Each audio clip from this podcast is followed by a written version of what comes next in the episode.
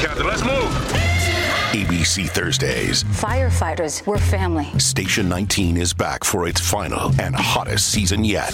The subject has explosive chemicals. Get down! With fiery romances. You're the love of my life. And Andy is finally in charge. I'm going to be the best damn captain the station has ever seen. Station nineteen, all new Thursdays, ten nine Central on A B C and stream on Hulu. Reese's peanut butter cups are the greatest, but let me play devil's advocate here. Let's see. So, no, that's a good thing. Uh, that's definitely not a problem. Uh, Reese's, you did it. You stumped this charming devil. Welcome to the only daily podcast focusing on compliance news of the day. Each morning, start your day with a cup of coffee and Tom Fox, the voice of compliance, to hear about four of the top compliance, corruption, or leadership stories you will need to start your day.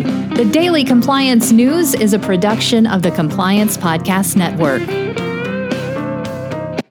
First, a word from our sponsor.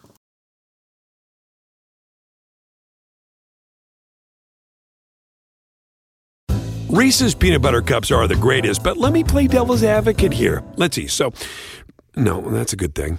Uh, that's definitely not a problem.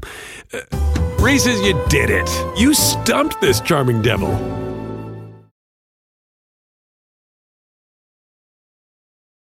The Daily Compliance News for November eighth, twenty twenty-two, the Sick Man of Europe edition.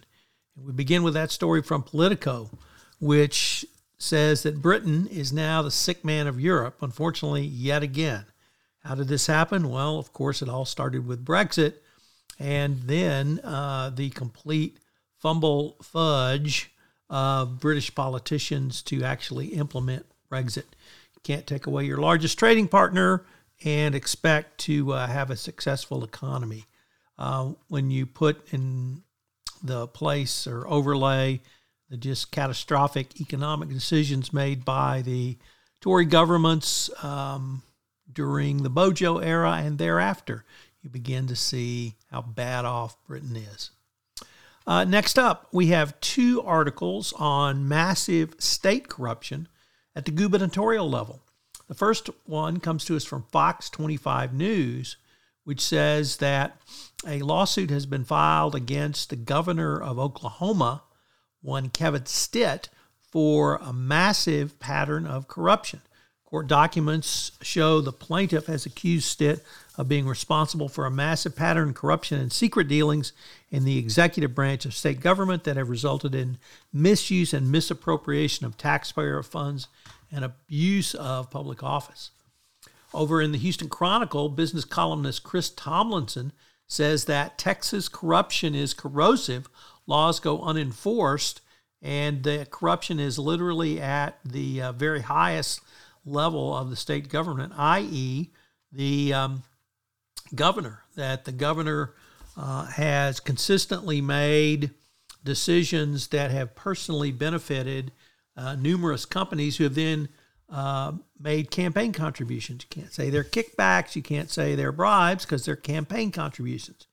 Uh, after uh, requiring the citizens of the state of Texas to pay for the increased electrical profits from the twenty twenty-one massive freeze of some two hundred twenty million dollars, uh, Abbott received four point six million dollars from the energy industry. Uh, the Railroad Commissioner faced a similar test in twenty twenty when the agency itself recommended rejection of a permit from one of his hometown's wealthiest customers or companies. Uh, the railroad commissioner overruled that and was rewarded with a one hundred dollars campaign contribution. And finally, the U S and Canada have sanctioned the former president and president of the Senate of Haiti and put them on the watch list for corruption. So more corruption in Haiti, and it is descending down into complete chaos. The Daily Compliance News is a production of the Compliance Podcast Network and a proud member of C Suite Radio.